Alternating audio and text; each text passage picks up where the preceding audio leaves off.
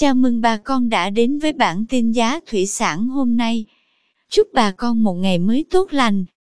Hôm nay 6 tháng 8 năm 2021, giá tôm thẻ kiểm kháng sinh tại khu vực Bạc Liêu như sau. Tôm thẻ size 30 con lớn giá 133.000 đồng 1 kg. Size 30 con nhỏ có giá 130.000 đồng 1 kg. Size 40 con đang có giá 112.000 đồng 1 kg. Tôm thẻ size 50 con có giá 100.000 đồng 1 kg. Cảm ơn quý bà con đã theo dõi bản tin giá thủy sản hôm nay.